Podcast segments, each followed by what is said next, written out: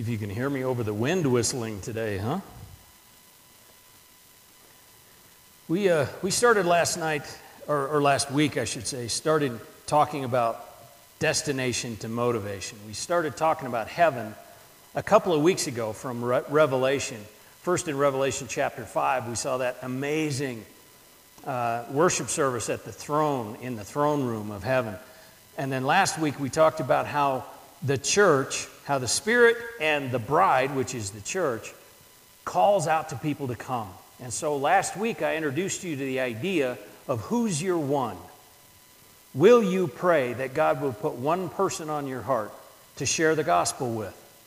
Pray that God give you that, uh, that put that person on, his, on your heart, that He give you the opportunity, and that He give you the wisdom to know when the opportunity has presented itself and the courage to speak when it's time. Because that's what we're about as a church. We need to be about the work of the gospel. And we're going to see that again today. This is really, we're going to be in 2 Corinthians chapter 5. If you want to turn there in your Bibles, 2 Corinthians chapter 5. And, and we're going to talk about destination to motivation. Heaven is not just a destination, it is a motivation to do the work of heaven. It's to do the work that, that lasts to eternity. And today we're going to see that, uh, and, and you've seen from the, uh, the weekly verse earlier, that, that we are going to stand before the judgment throne of Christ. And He is going to reward us for what we have done. And so, this, our destination, should turn to our motivation. We need to be about the work of Christ while there's time. If there's uh, ever been in history a time when it's needed, it's now, isn't it? Our, our country is so divided and, and divisive. Everything is, is us against them, everything. And, and Christ and Christ alone can bring unity to that. Because only in Christ are we all the same. Every one of us. All the same in Christ. And so, and, and all of us facing this future. So, we're going to talk about heaven today, and we're going to talk about uh, our, our destination becoming our motivation, but we're going to talk about it from a different angle. Instead of seeing heaven itself, we're going to see what, what happens when a Christian dies. What happens when, when a believer in Jesus Christ dies, passes from this world? We see that in 2 Corinthians chapter 5. So I'm going to read these verses. We're going to start in verse 6 of 2 Corinthians chapter 5 and we'll read through verse 10. So we are always confident and know that while we are at home in the body, we are away from the Lord. For we walk by faith, not by sight. In fact, we are confident and we would prefer to be away from the body and at home with the Lord. Therefore, whether we are at home or away, we make it our aim to be pleasing to Him. For we must all appear before the judgment seat of Christ, so that each one may be repaid for what he has done in the body, whether good or evil. So let's look at these. First, let's talk about the context. I, I have to tell you, I've done a lot of Christian funerals from the context here. Because one of my favorite verses uh, for a Christian, one of the best descriptions in Scripture for the, the death of a Christian is verse 4 here where it talks about our mortality being swallowed up by life. Mortality swallowed up by life. The life that we have in Christ, the life of the Spirit that we have, can no longer be contained in a, in a failing mortal body. And so we have this, this beautiful description of what happens when a Christian dies.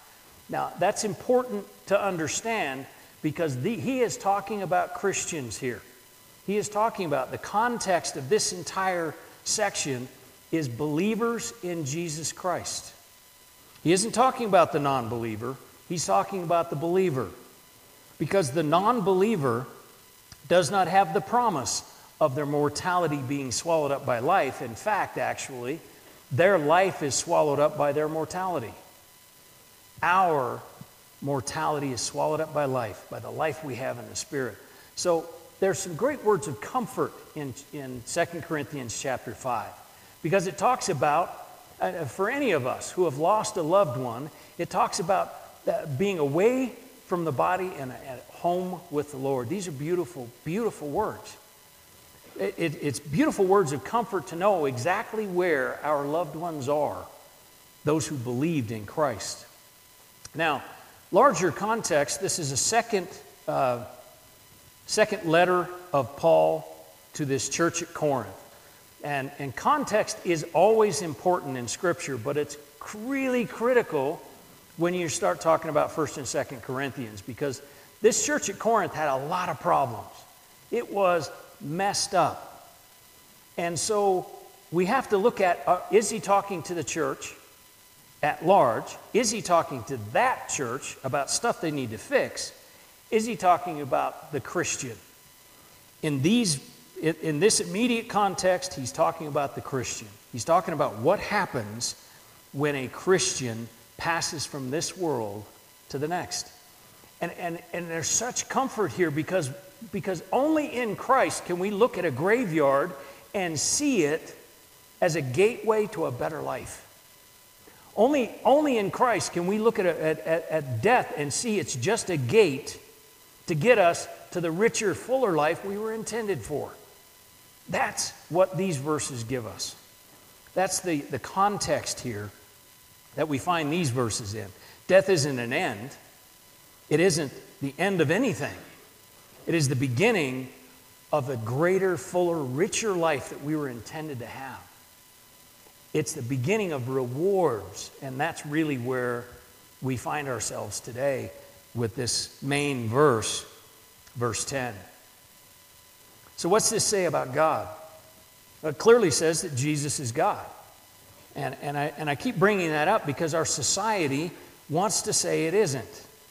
Our society wants to talk about Jesus as a great man or a great prophet or, or something other than fully God, and he is clearly the judge here. And only God judges. That's made very clear in the Old Testament. All the way through the Old Testament, God is the judge. So now we see that God is going to do it through Christ. So Christ is equal with God. Christ is God. And again, I say that because so much in our society wants to say that Jesus isn't God. He was, in fact, they, uh, they even make up a category. He was better than man, but not quite God. So they put a new, uh, like a whole new category there. He is God, fully God, fully man. 100% God, 100% man, 100% of the time. And so we see that. These verses tell us He is God because He is the judge. And He is the only one to judge fairly. Why? Because He came here. Because He has done what you and I do. He has felt what you and I feel. Remember, I have said it many times from this platform God didn't send down a bunch of rules to follow, He gave us Himself. He gave us Himself. And when He did so, Jesus walked like we walk. He ate what we ate. He, he drank what we drink. He lived what we live. So he, only He is truly able to judge, being fully man and fully God. Only He is able to judge absolutely fairly and completely fairly. So Jesus is God and Jesus is the judge and Jesus will reward our work for him. Now, I know that it's kind of a, a, a thing we say in, in Christian circles. We say, I just want to get there, right? I don't care if I slide in under the gate, I just want to get there. But that's not how it works. We are told again and again and again about crowns and rewards. Jesus talked about building mansions. We are told again and again that we will be rewarded for the work we do after salvation. Now, I want to make that point very clearly because these works, this ministry that we do, is a result of salvation, not a requirement of salvation. These are things that we do because we're saved. The motivation being that Christ loved me enough that I'm going to love somebody else. You know, I, uh, again, I say it again and again from this platform, but we were given mercy in order to be merciful. We were given love in order to be loving. We were given grace in order to be gracious. We were given forgiveness in order to forgive. These are all to be conveyed, not just consumed. And so we, we have this work to do. We saw it last week with the church, the, the bride and the Spirit saying, Come. We have this work to do, and we will be rewarded for that work. We will be rewarded for the ministry that we have done while we're here. Now, it also says that God gives us the Holy Spirit. Verse 5 talks about the Holy Spirit being a down payment. Now, it's a down payment on the blessings that we're going to receive because you know what a blessing the Holy Spirit is. When we come to Christ and we have the Holy Spirit, we know that's a blessing. We feel it. And it's a down payment not only on those blessings, but I want you to think this through because we do the work of the ministry that God gives us to do. He guides us with His Holy Spirit, He provides the power in the Holy Spirit, and then He rewards us when we do it. That's a whole new kind of grace, isn't it?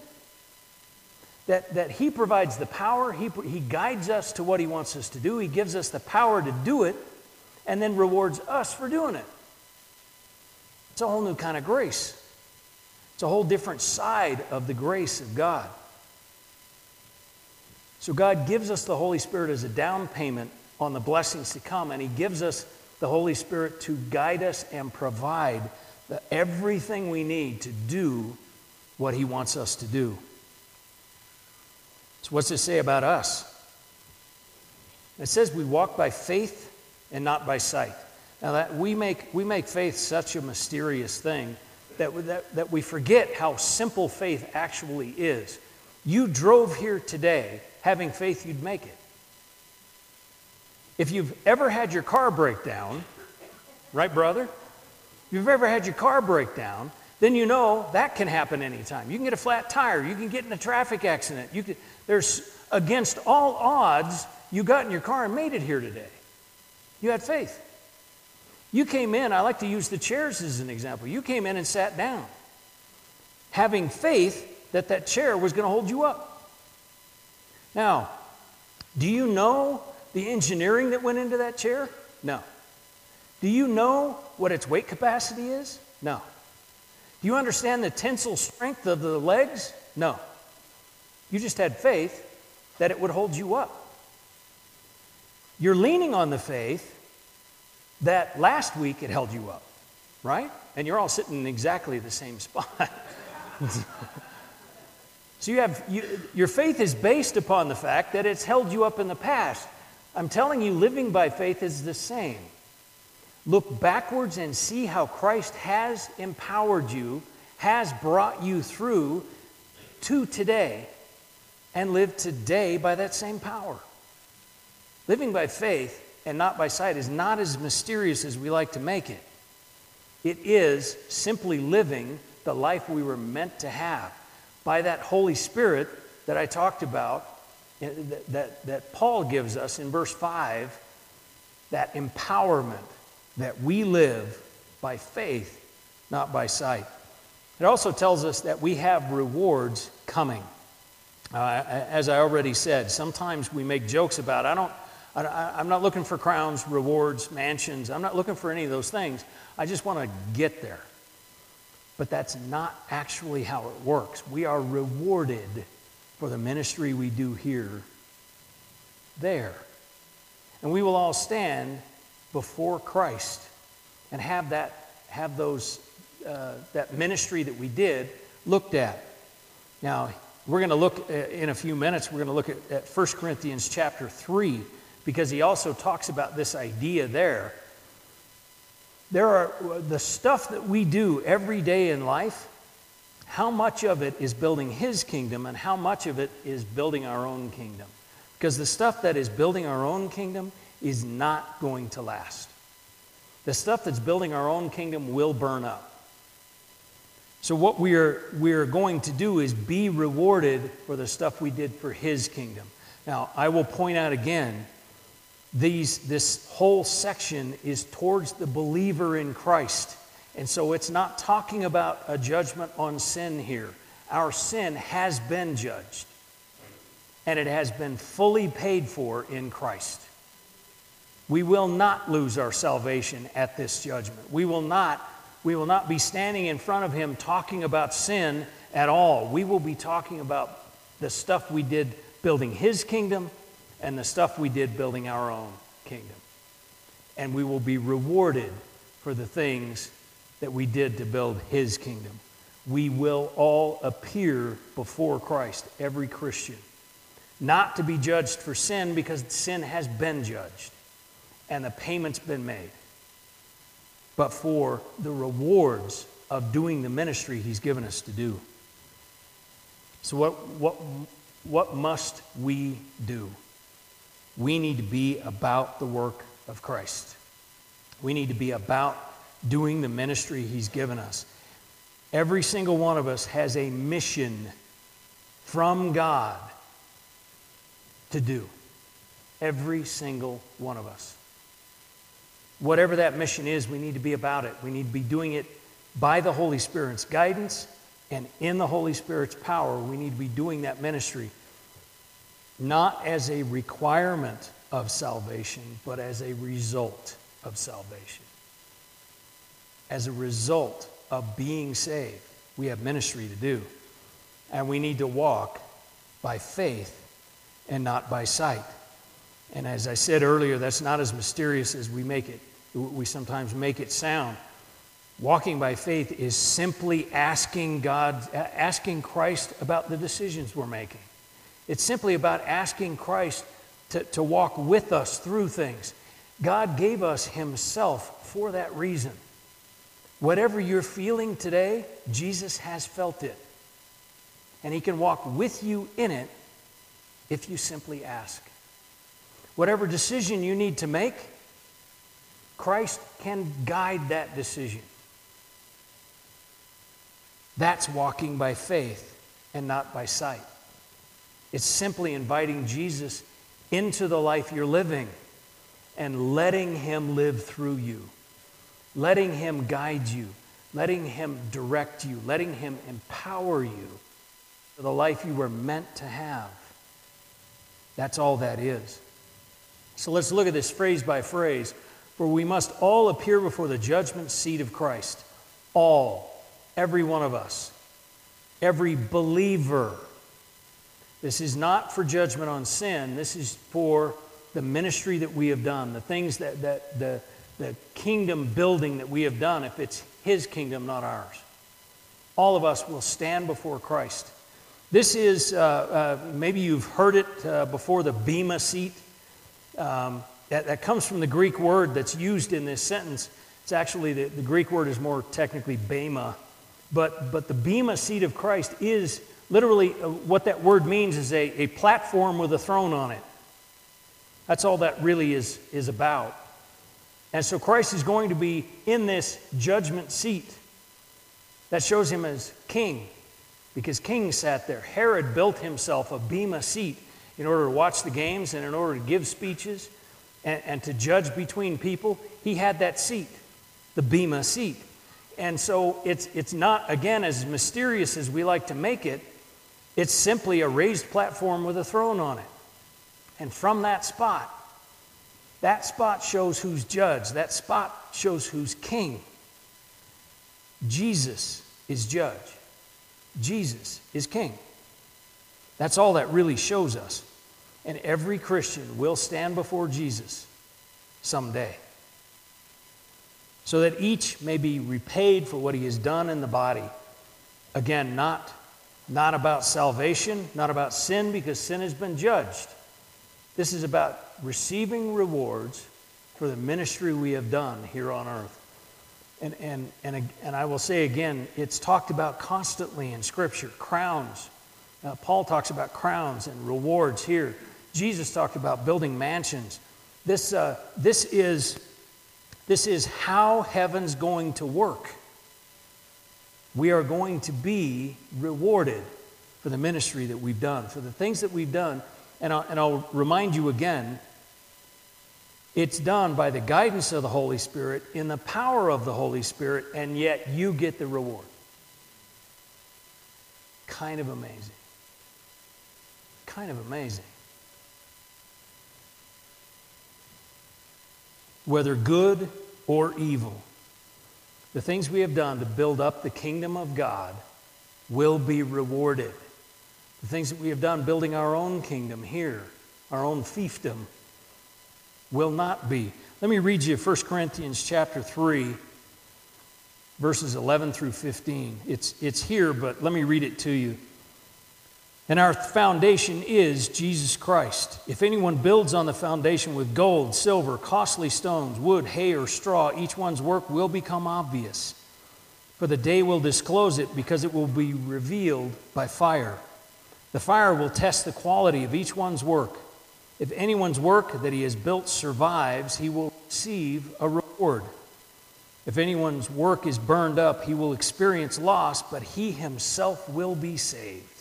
So this is not, a, this is not about salvation. This is not a, a chance at losing your salvation. That's not what this, seat, this, this judgment seat is about. This judgment seat is about rewarding you for the ministry you have done in the name of Jesus. That's what this is all about. So, what are the comforts and challenges of these verses? Of, of this passage, I should say. Comfort is knowing that we will be rewarded for the work we do, guided by the Holy Spirit and empowered by the Holy Spirit. There is, there is nothing fair about this. We do it in His power, by His guidance, and He rewards us for it. There's nothing fair about that. That is the grace of God, once again. This is not about salvation. This is about the ministry that we will do after salvation. Not as a requirement of salvation, but as a result of salvation. We will be rewarded. And we know from, the, from this passage that when we pass from this life, something better awaits we go from this life through the gate to a better, richer, fuller life where whatever ails us now will not any longer. Whatever hurts on these cold winter mornings will hurt no, no more. We go on to a richer, fuller, better life after this. And the challenge here is to make our destination our motivation. This should motivate us to be about the work of Christ. It Should motivate us to, to understand that, that, that all of the things that we do every day that, that are just building our kingdom here are of no value whatsoever. They will disappear. You don't get any of those with you. You take none of it with you. What you take with you are the things you've done for eternity. Will you work for eternity. I'm going to ask that you bow your heads for a moment. The first question I must ask is if you know Christ, if you know Christ personally, because you can. You can know that your sin has already been judged, already been paid for, and that you are clean. You can know this because Christ died in your place at cross. It's as simple as a prayer. And you can pray along with me in your own words and just say, God, I, I know that I have sin in my life. I've done things wrong. I've said things wrong. I've thought things wrong. And I know the Bible calls that sin.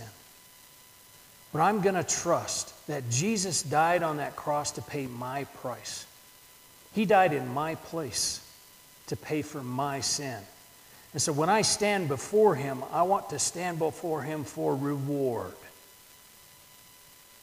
If you prayed that prayer for the first time today, you need to let somebody know. Come and let me know. Elbow your neighbor, let them know. Let somebody know that you, you have been ju- your sin has been judged and paid for today. Maybe you know Christ, but as you look back over the last couple of weeks, it's really been all about building your kingdom, not his. Will you take this moment to commit to making your life about his kingdom today?